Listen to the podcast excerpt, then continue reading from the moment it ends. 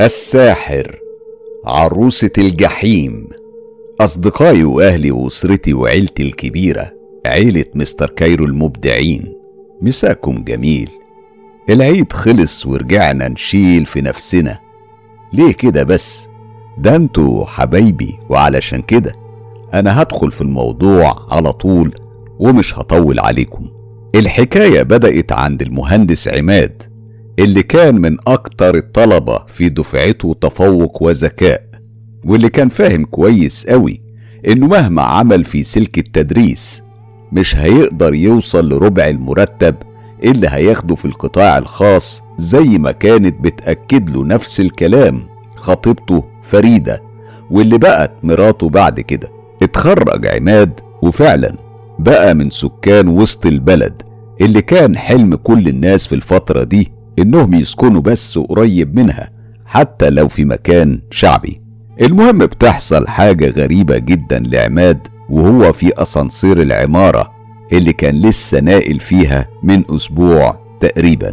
بيعطل الأسانسير فجأة وهو نازل وقبل ما يحاول يستعين بعم مرزوق البواب شاف الجدار بتاع الأسانسير اللي في وشه بيتحول حاجة كده زي شاشة عرض بيظهر فيها شاب في أوائل العشرينات لابس بلوفر مبقع بيسرق لابتوب من عربية راكنة في جراج العمارة اللي فيها الشركة. فبيشوفوا بواب عمارة قريبة وبيطلع يجري وراه. بيحاول الشاب إنه يعدي الطريق بسرعة فبتخبطه عربية وبيقع على الأسفلت قتيل. قلب عماد بينقبض خصوصا إن الكهرباء بترجع للأسانسير وبيبتدي يتحرك تاني لحد ما بينزل الدور الأرضي ويفتح من تلقاء نفسه. بيخرج عماد وعلامات الصدمة على وشه اللي بيلاحظها مرزوق البواب فبيسأله عماد عن الأسانسير وأعطاله فبيحول مرزوق الصدمة الرعب لما بيقول له إن الأسانسير ما بيعطلش والكهرباء لو قطعت عنه ورجعت ما بيشتغلش غير لما يسحبه مرزوق لتحت ويعيد تشغيله تاني.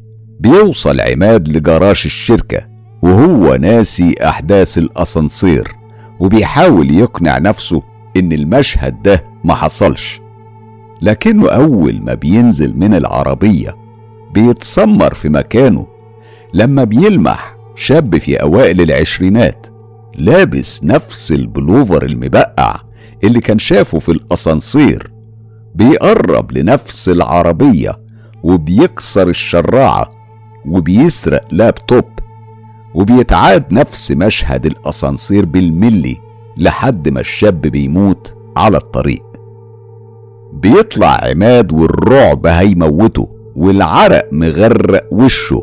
بالرغم إنها كانت فترة الشتاء بيلاحظوا زمايله في المكتب حازم وشريف شكل عماد ويبدأوا يسألوا في بعض آه ويرد هو ويقول لهم يبصوا من الشباك على الطريق ويشوفوا الحرامي القتيل ويتفرجوا عليه لحد الإسعاف ما جت شالته. بيرجع عماد من شغله بالليل وبيركب الأسانسير وهو قلقان فبيدخل عليه راجل بيعرفه بنفسه إنه زهران تاجر أنتيكات ساكن في الدور اللي فوقه على طول. بيرحب بيه عماد من غير اهتمام وبيدخل شقته ينادي على فريدة اللي ظهرت من باب أوضة النوم زي القمر ما بينور السما. بيحكي لها عماد اللي حصل للشاب الحرامي وما بيجيبش سيرة الأسانسير علشان ما تحسش إنه مجنون. وعلشان ما يخوفهاش. عدى كام يوم على الحادثة دي وبينساها عماد تماما. لكن في يوم وهو نازل وقف الأسانسير تاني في نفس المكان وتحول الجدار اللي قدامه لنفس الشاشة. بس المرة دي كان المشهد من جوه الشركة. حازم قاعد على مكتبه في إيديه مج نسكافيه. ولابس بلوفر أخضر وواقف قدامه شريف لابس جاكيت أسود وبيتفقوا إنهم يضربوا أساسات عمارة كان ماسكها عماد علشان على أقل تقدير يترفد من الشركة. المرة دي عماد كان هيتجنن خصوصا إن الموضوع المرة دي يخصه بشكل شخصي. ركب عماد عربيته وطار على الشركة أول ما دخل المكتب شاف حازم وشريف على نفس الوضع اللي كانوا عليه في مشهد الأسانسير.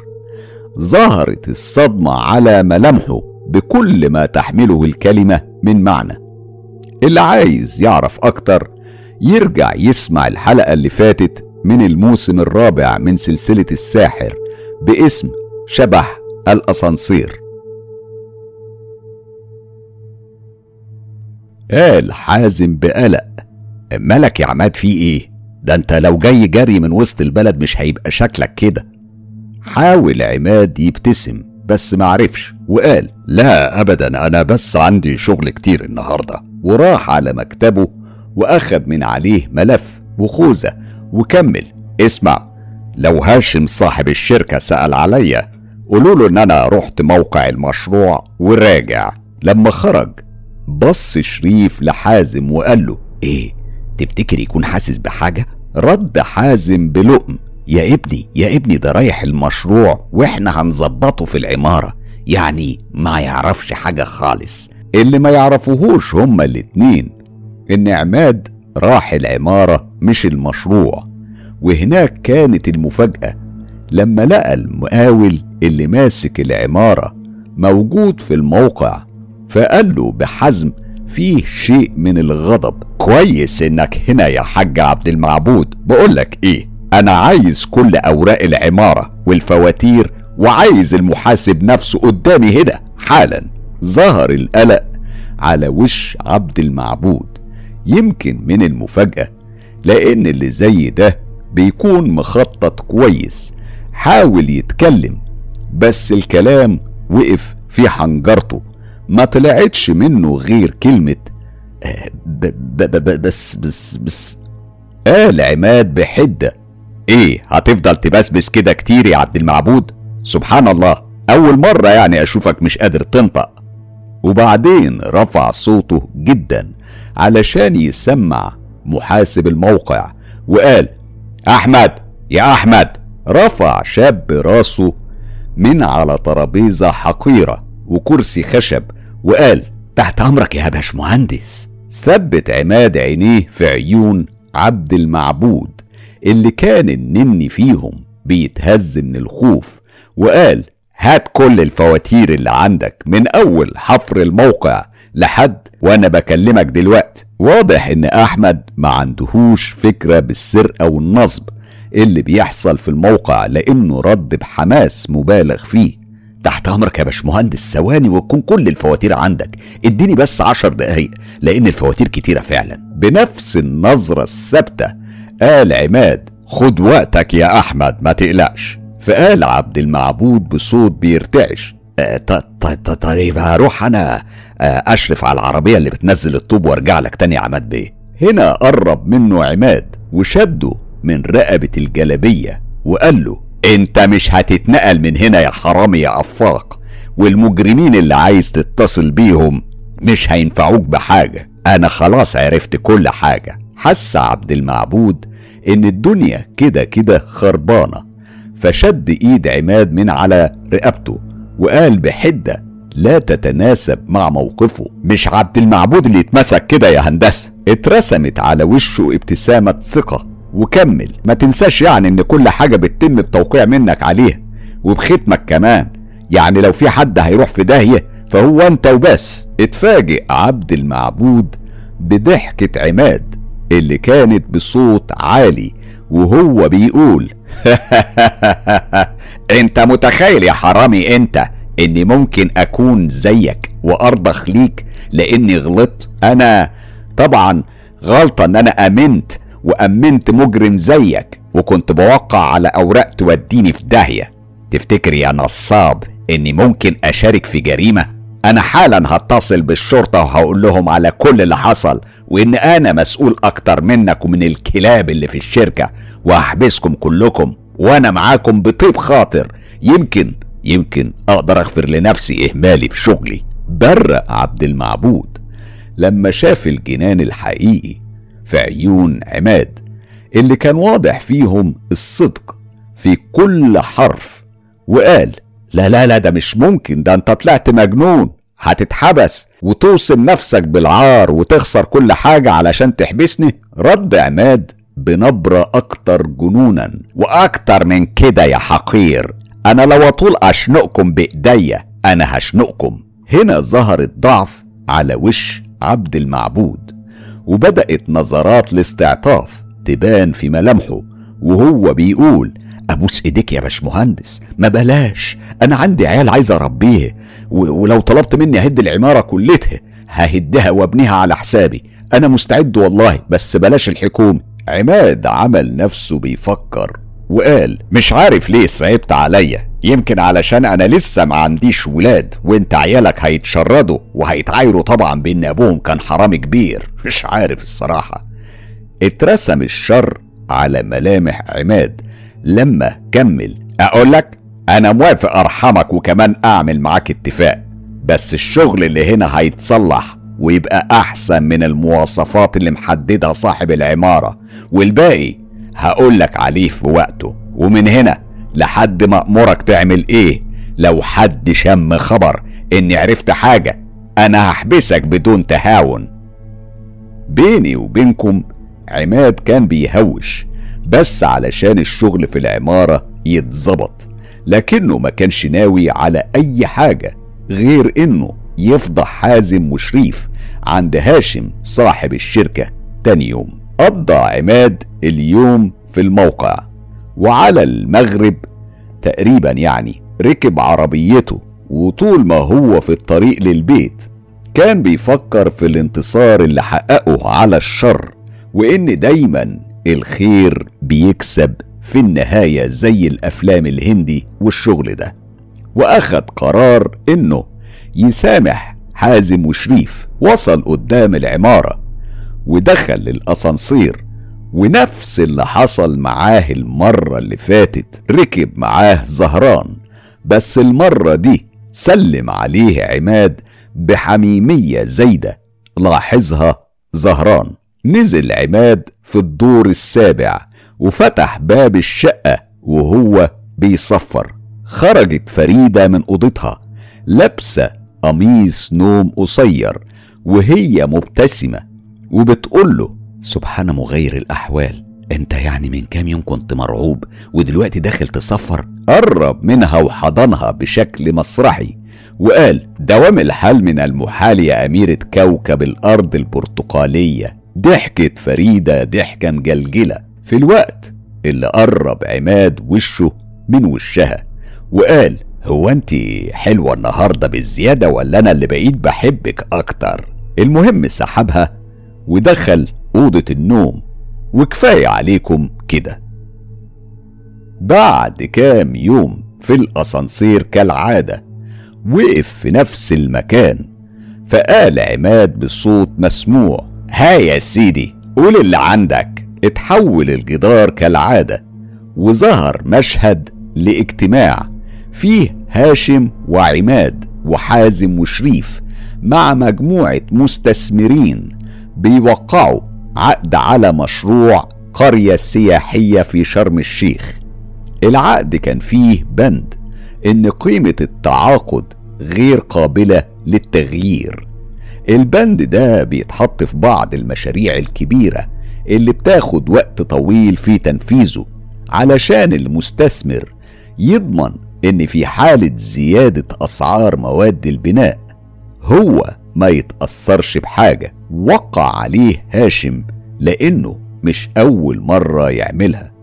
بعد المشهد ده بيتحول لنفس المشهد وهاشم مجتمع بالمهندسين بتوعه وبيبلغهم إنه هو فلس وهيتحبس علشان الحديد والأسمنت.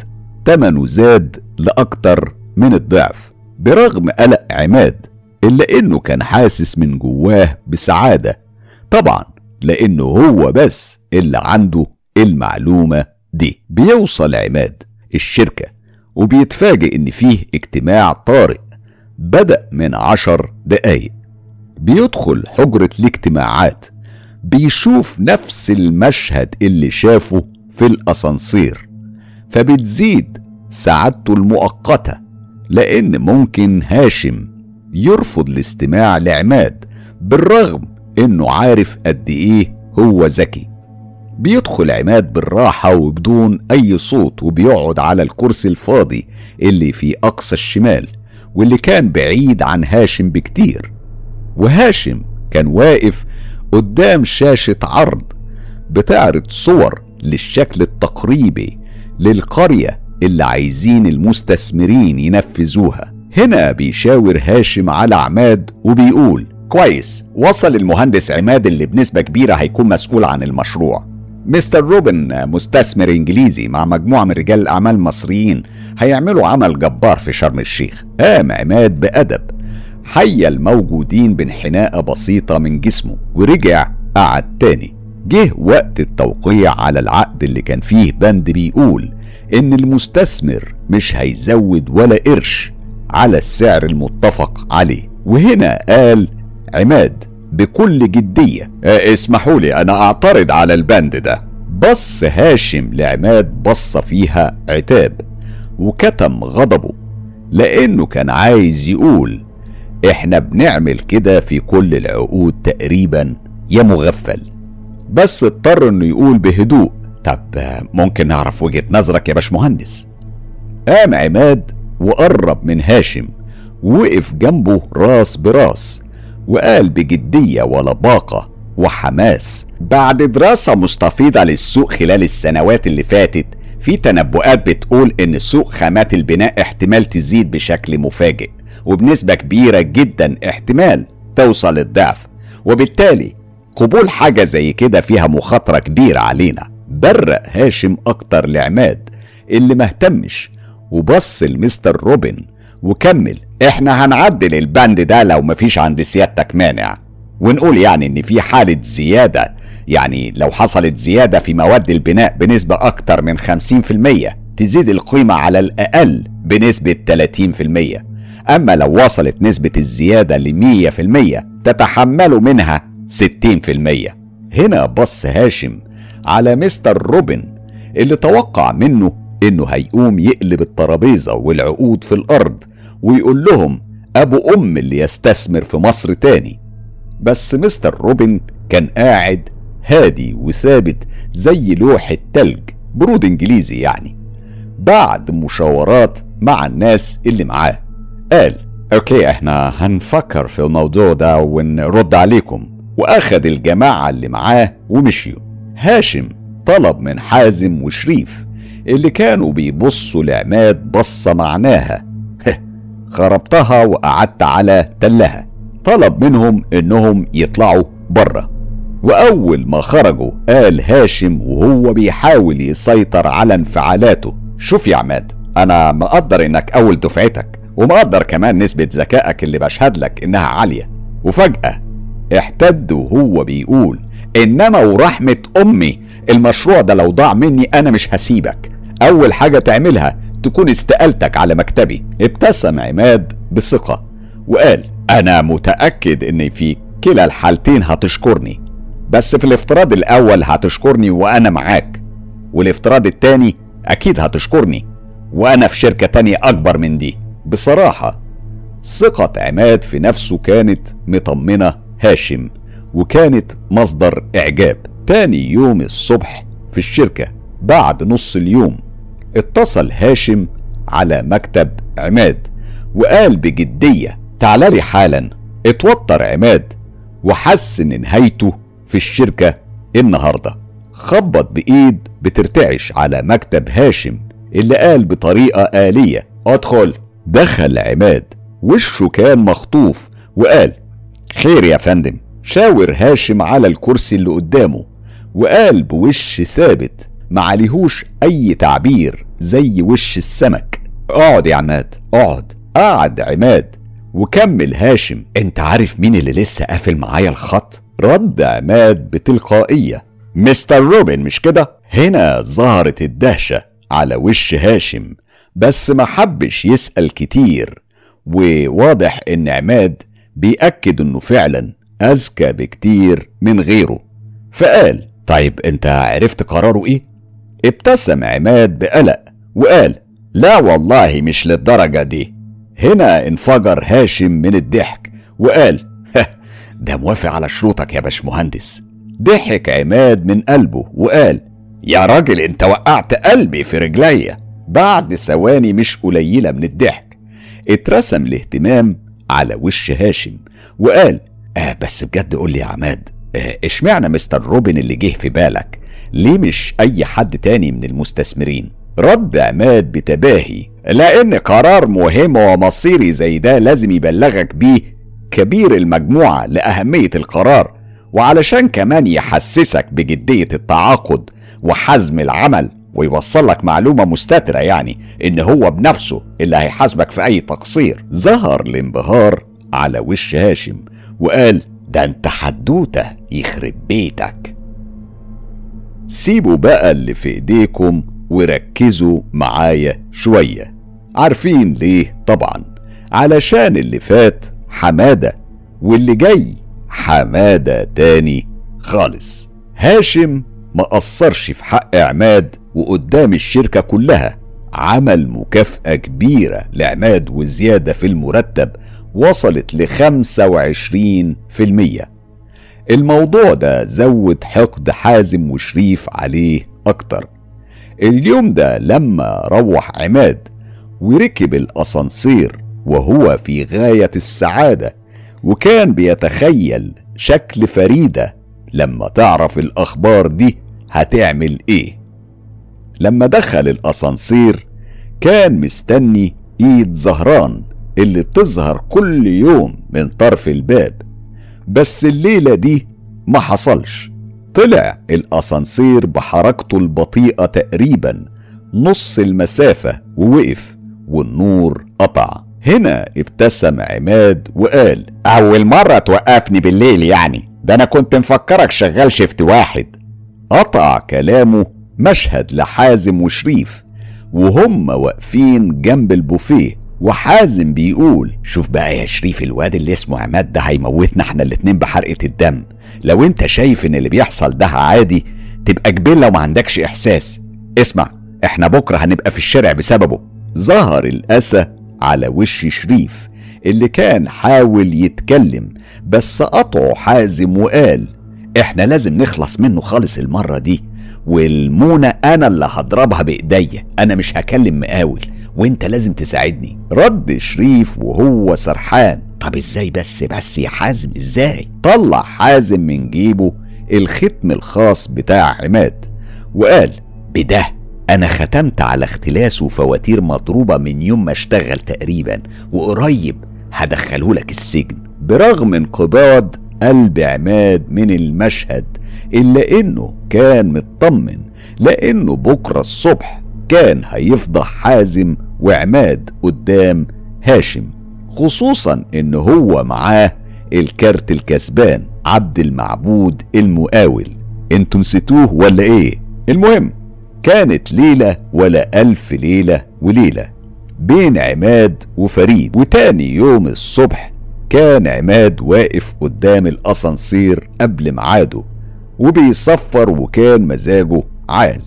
واخد قرار إنه أول ما يوصل المكتب هيكلم عبد المعبود ويدخلوا على هاشم يعرفوه كل حاجة. دخل عماد الأسانسير وما كانش متوقع إنه هيشوف حاجة اليوم ده بعد اللي شافه امبارح. خيب الأسانسير ظنه لما وقف كالعادة وبدأت تظهر الصورة على الجدار وشاف نفسه قاعد مع حازم وشريف في موقع العمارة اللي كانت مكونة من 12 دور واللي كان فاضي تماما من العمال وبيواجههم باللي عرفوا عنهم وإنه مش هيسكت عليهم. وهنا كان هيهجم عليه حازم علشان يقتله.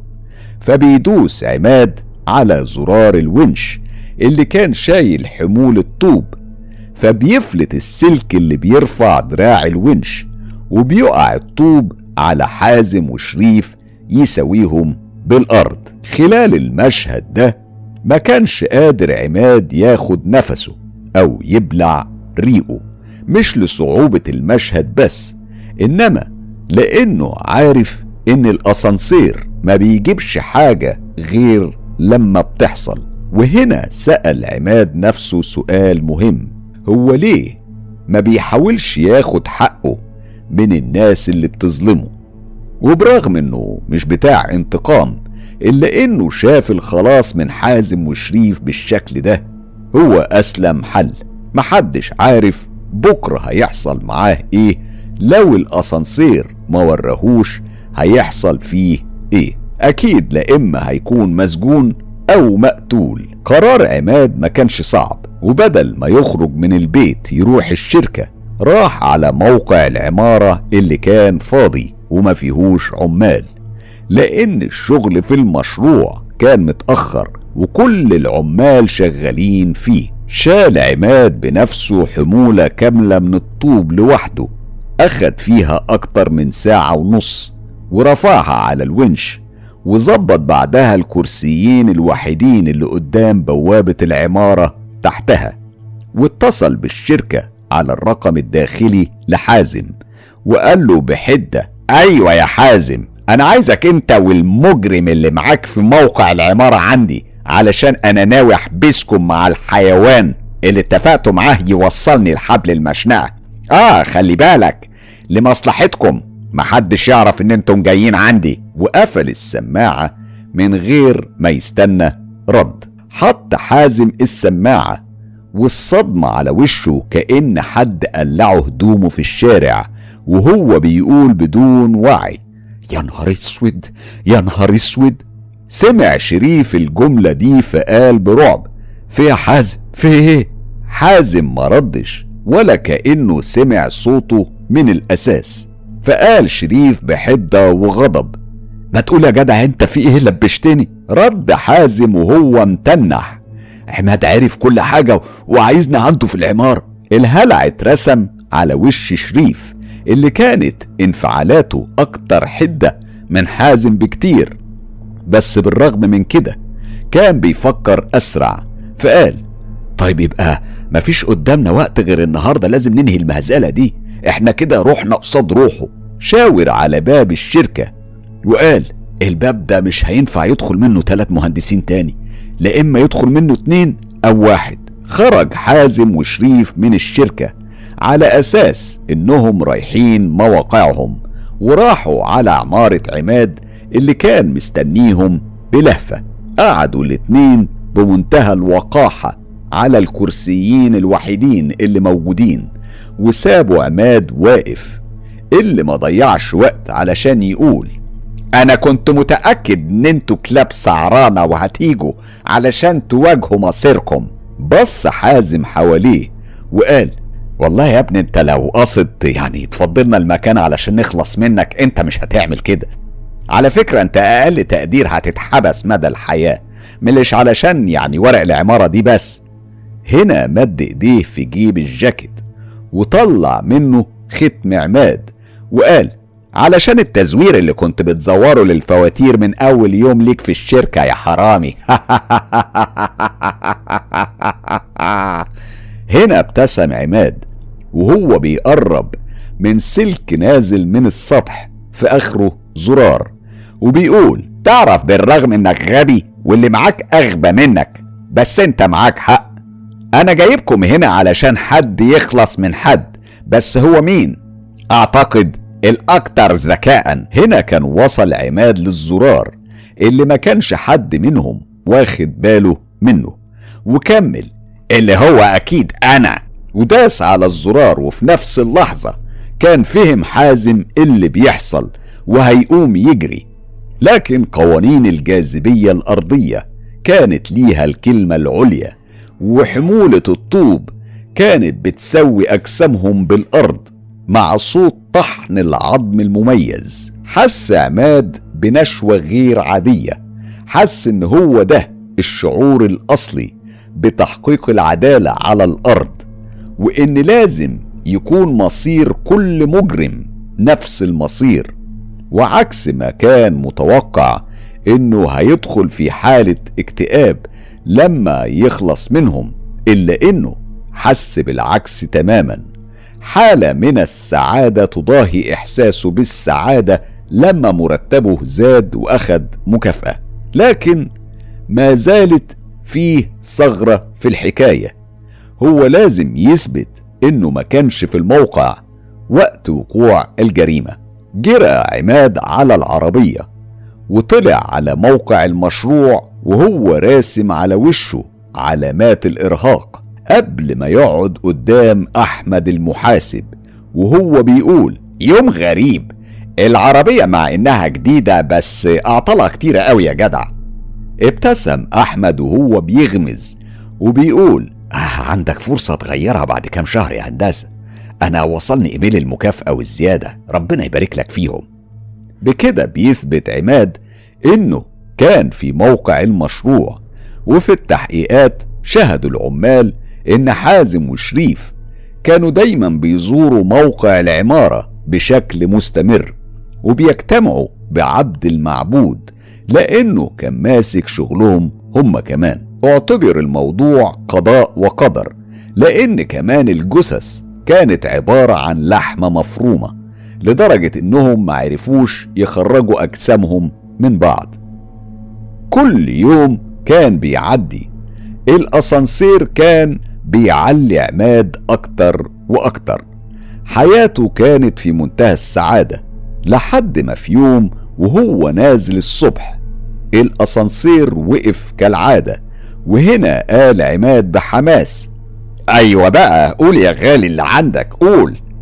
بدأت تظهر على الشاشة صورة لشقته اترسمت علامات استفهام على وش عماد اللي ظهرت قدامه فريدة بجسم مرمري من غير هدوم وهي بتتحرك من أوضة النوم للحمام. القلق على وش عماد كان بيزيد وفجأة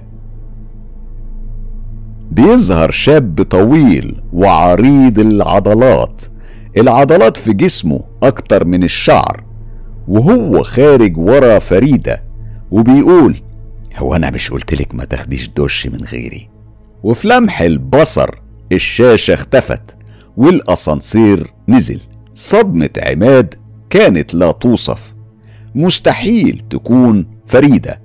أكيد الأسانسير المرة دي كذاب مشى بالعربية.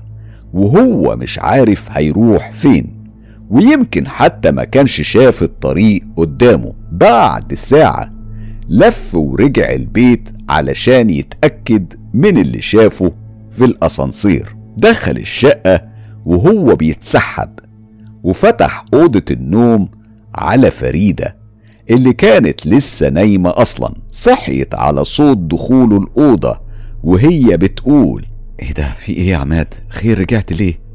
بلع عماد ريقه وهو بيحاول يطمن نفسه إن مشهد الأسانسير طلع كذب كان بيقول آه مش عارف أنا حسيت إني تعبان ما قدرتش أكمل الطريق حتى للموقع.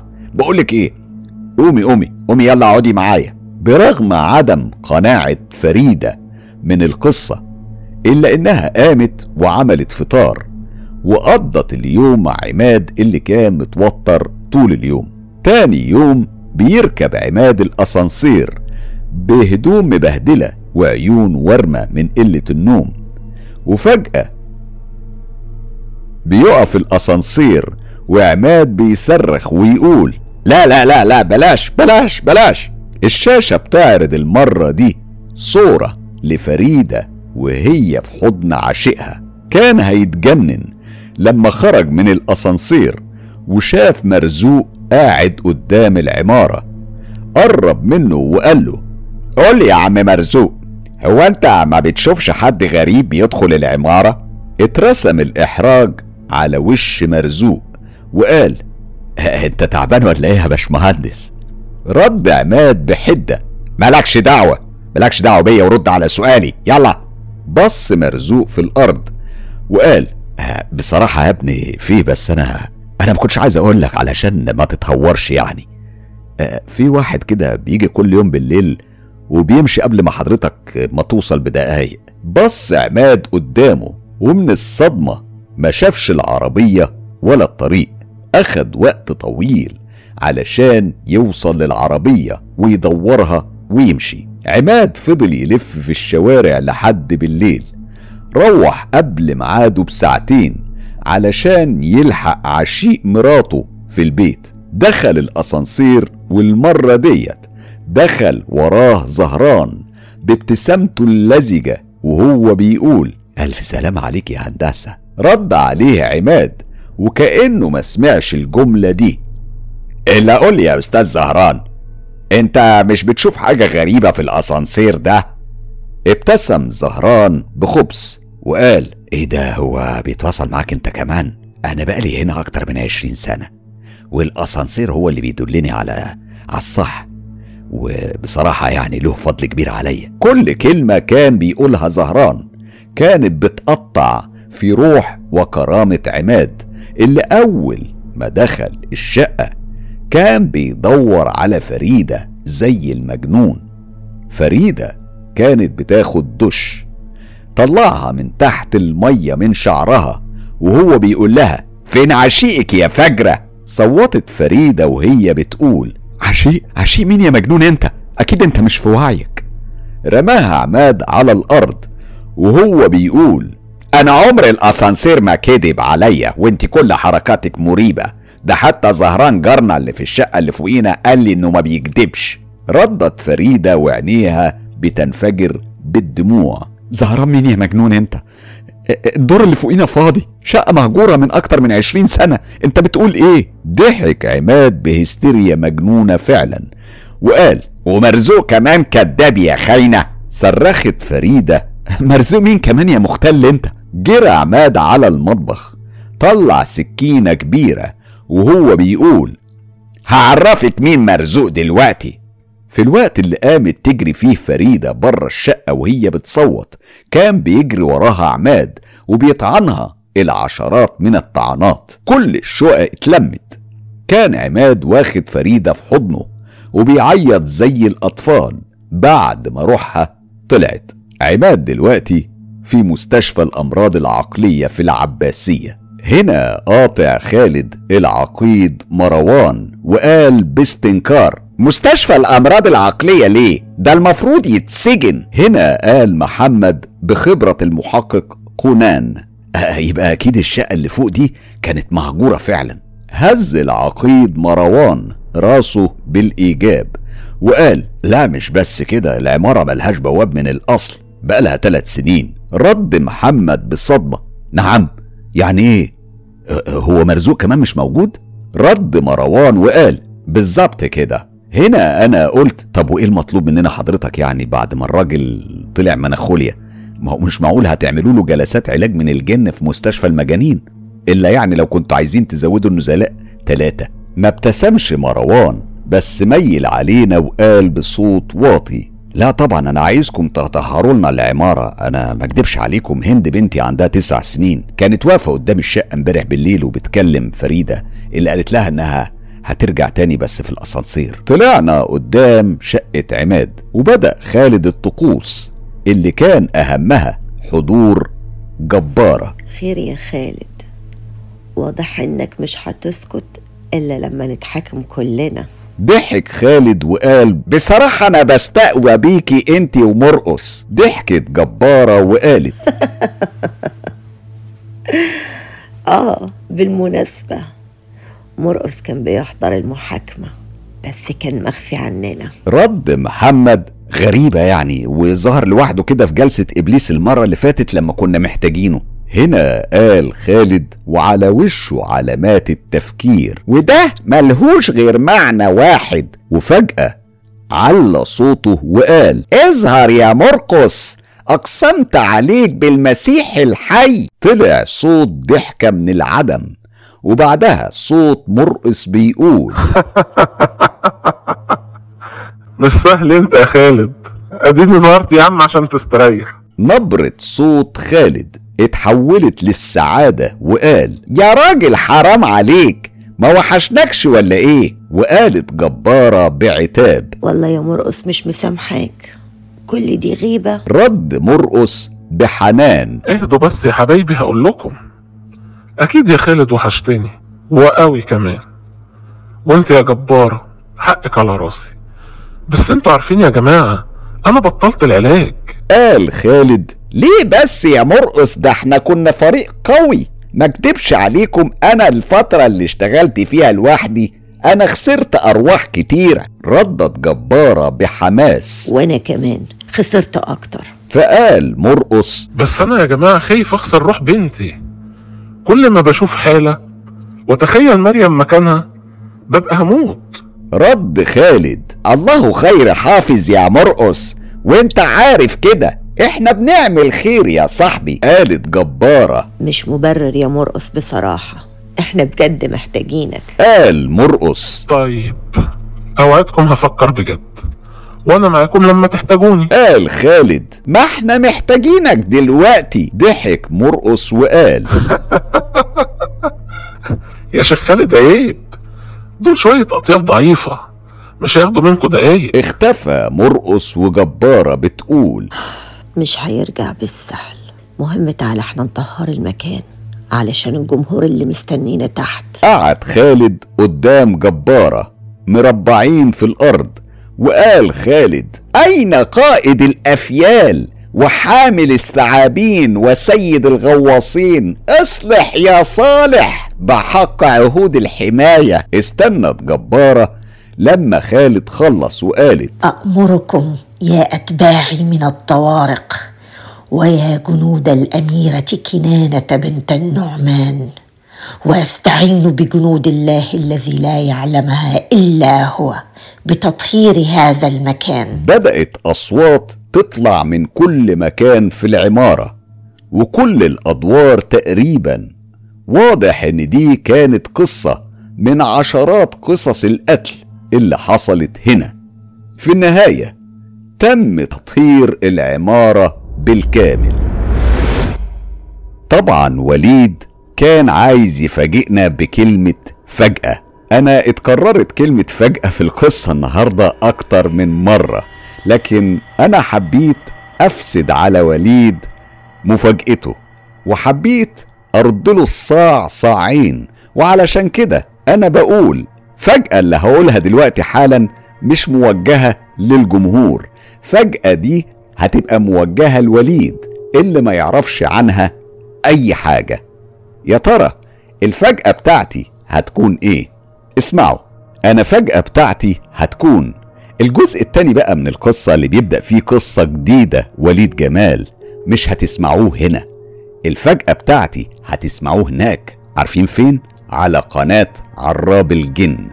لما تطلعوا من هنا على هناك هتلاقوا الحلقة موجودة وجاهزة علشان تسمعوها برواقة من غير مزيكا ومن غير مؤثرات فقط بصوتي ومعايا صوت المطر. إيه رأيكم بقى في الفجأة بتاعتي أنا؟ هستناكم هناك. يلا بينا على قناة عراب الجن. الرابط هتلاقوه موجود في أول تعليق وموجود كمان في خانة الوصف. وفوق هنا حالا لو بصيتوا فوق على الشاشة على اليمين هتلاقوا رابط القناة. اضغطوا عليه تخشوا تكملوا القصة هناك. هستناكم على قناتي التانية. قناة عراب الجن مستر كايرو. الناس اللي مكملة معانا على قناة مستر كايرو هيسمعوا دلوقتي فقرة التعليقات واللي دايما بنذاعها بعد حلقة الساحر. أتمنى إن الفقرة تنال إعجابكم. أهلا بكم على قناة عراب الجن. هنا هنسمع مع بعض قصة الساحر وعروسة الجحيم اللي هنبدأها النهاردة بدون مزيكا ولا مؤثرات فقط على قناة عراب الجن مستر كايرو. وليد جمال أنا عملتها له مفاجأة والمفاجأة هتسمعوها حالا. يلا بينا نسمع عروس الجحيم. في يوم كنا راجعين من الجامعة أنا ومحمد وسامعين من على السلم صوت جاي من شقة خالد. واضح كده إن فيه ناس غريبة عنده. بصلي محمد من غير ما يتكلم وهو مبرق عينيه. بمعنى واو يعني حفلة جديدة خصوصا إن أصحاب الأصوات كان واضح إنهم من الأرياف. فأنا قلت له واد يا محمد بقول لك إيه؟ هو إحنا مش هندخل عند خالد لسببين؟ أولا أنت كل ما بتبرق كده بتحصل لنا مصيبة. وثانيا الامتحانات قربت يا أخي وإحنا مش فاكرين إحنا في سنة كام أصلا.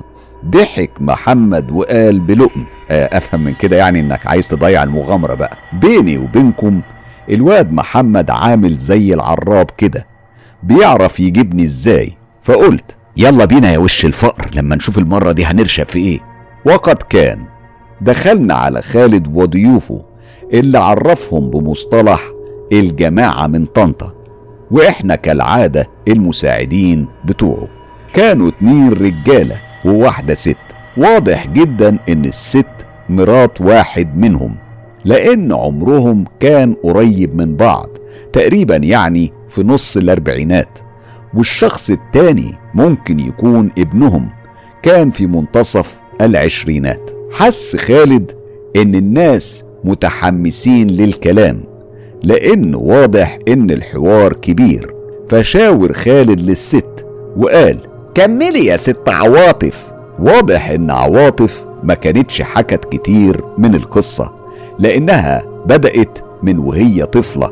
وقالت كان عمري وقتها يا شيخ 8 سنين. أنا كنت جنب السيد البدوي كده وكان يوم مولد النبي والعرايس الحلاوة والفرس مليين السوق عجبتني عروسة لابسة فستان من الورق الأبيض.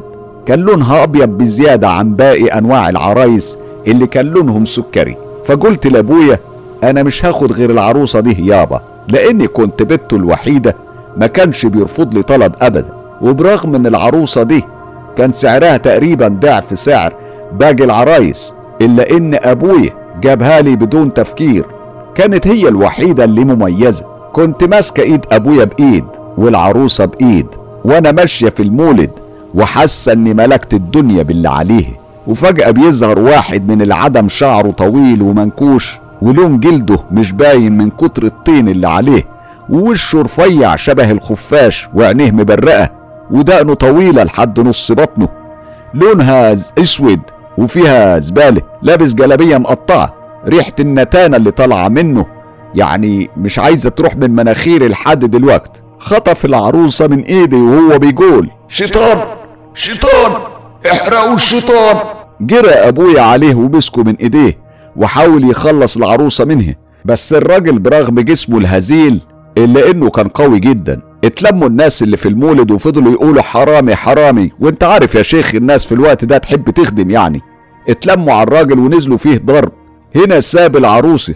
وفضل أبويا يهدي الناس ويقول ده مش حرام يا رجالة ده راجل على الله. وفعلا وبالعافية. أبويا خلصه من إيد الناس. روحنا البيت وبرغم فرحتي اللي كانت لا توصف. لكن مشهد الراجل المجذوب مش عايز يروح من فكري. وكان فيه سؤال في بالي من ساعتها. لحد دلوقت. ما عرفتلهوش أي إجابة. إشمعنى أنا؟ كان فيه في المولد والسوق يمكن ألفين عيل وعيلة ومعاهم عرايس من كل نوع. إشمعنى أنا اللي اختارني المجذوب علشان يخطف عروستي؟ وليه كان بي يعني بي بيقاتل عليه كده؟ وشطان إيه اللي بيتكلم عليه وهو ظهر منين أصلا؟ المهم ما بطلتش تفكير في المجذوب وما سبتش التفكير ده يضيع فرحتي بالعروسة. ونامت العروسة في حضني اليوم ده لحد الصبح.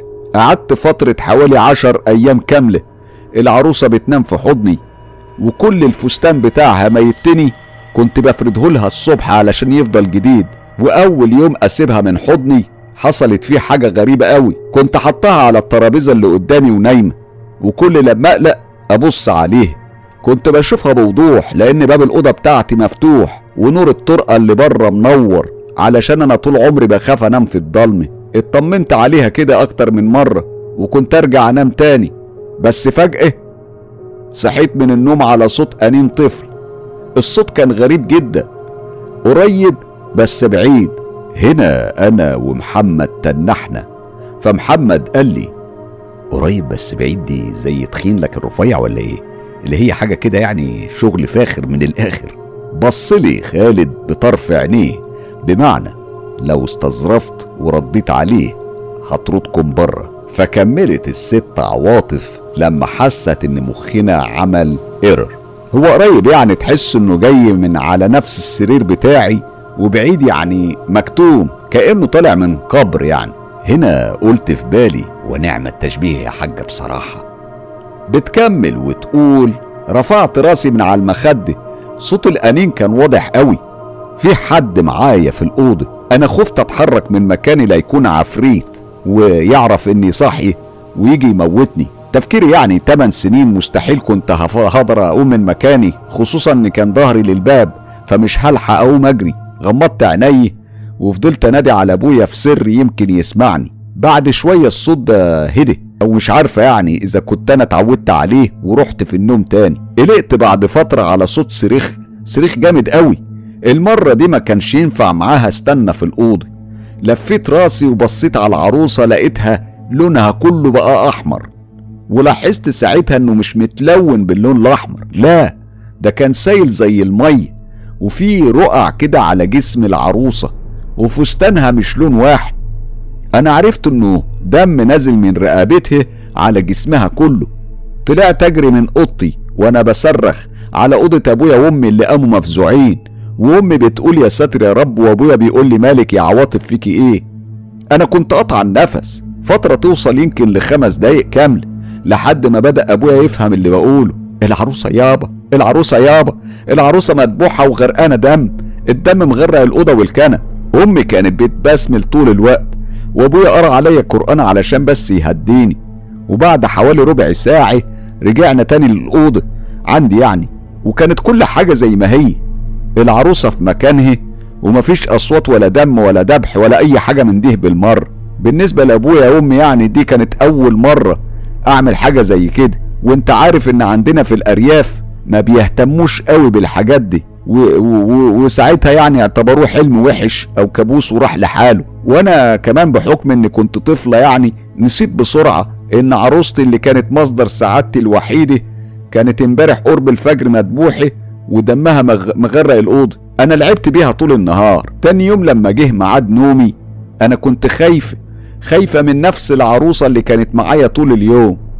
كنا بنلعب زي الأصحاب وكأنها اتبدلت بشطان مخي استحضر كل اللي حصل الليلة اللي فاتت.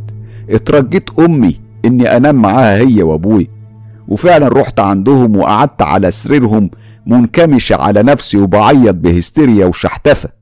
رفضت تماما إن أنا أنام في أوضتي وقد كان أنا نمت وسطيهم وأنا نايمة حلمت حلم غريب قوي. الراجل المجذوب خبط باب الدار برجله كسره ودخل علينا أوضة النوم لكنه كان ضخم قوي في الحلم. يمكن كان أطول من أبويا مرة ونص. كنت أنا في النص بين أبويا وأمي وبصوت وهم نايمين مش عارفة أو ميتين.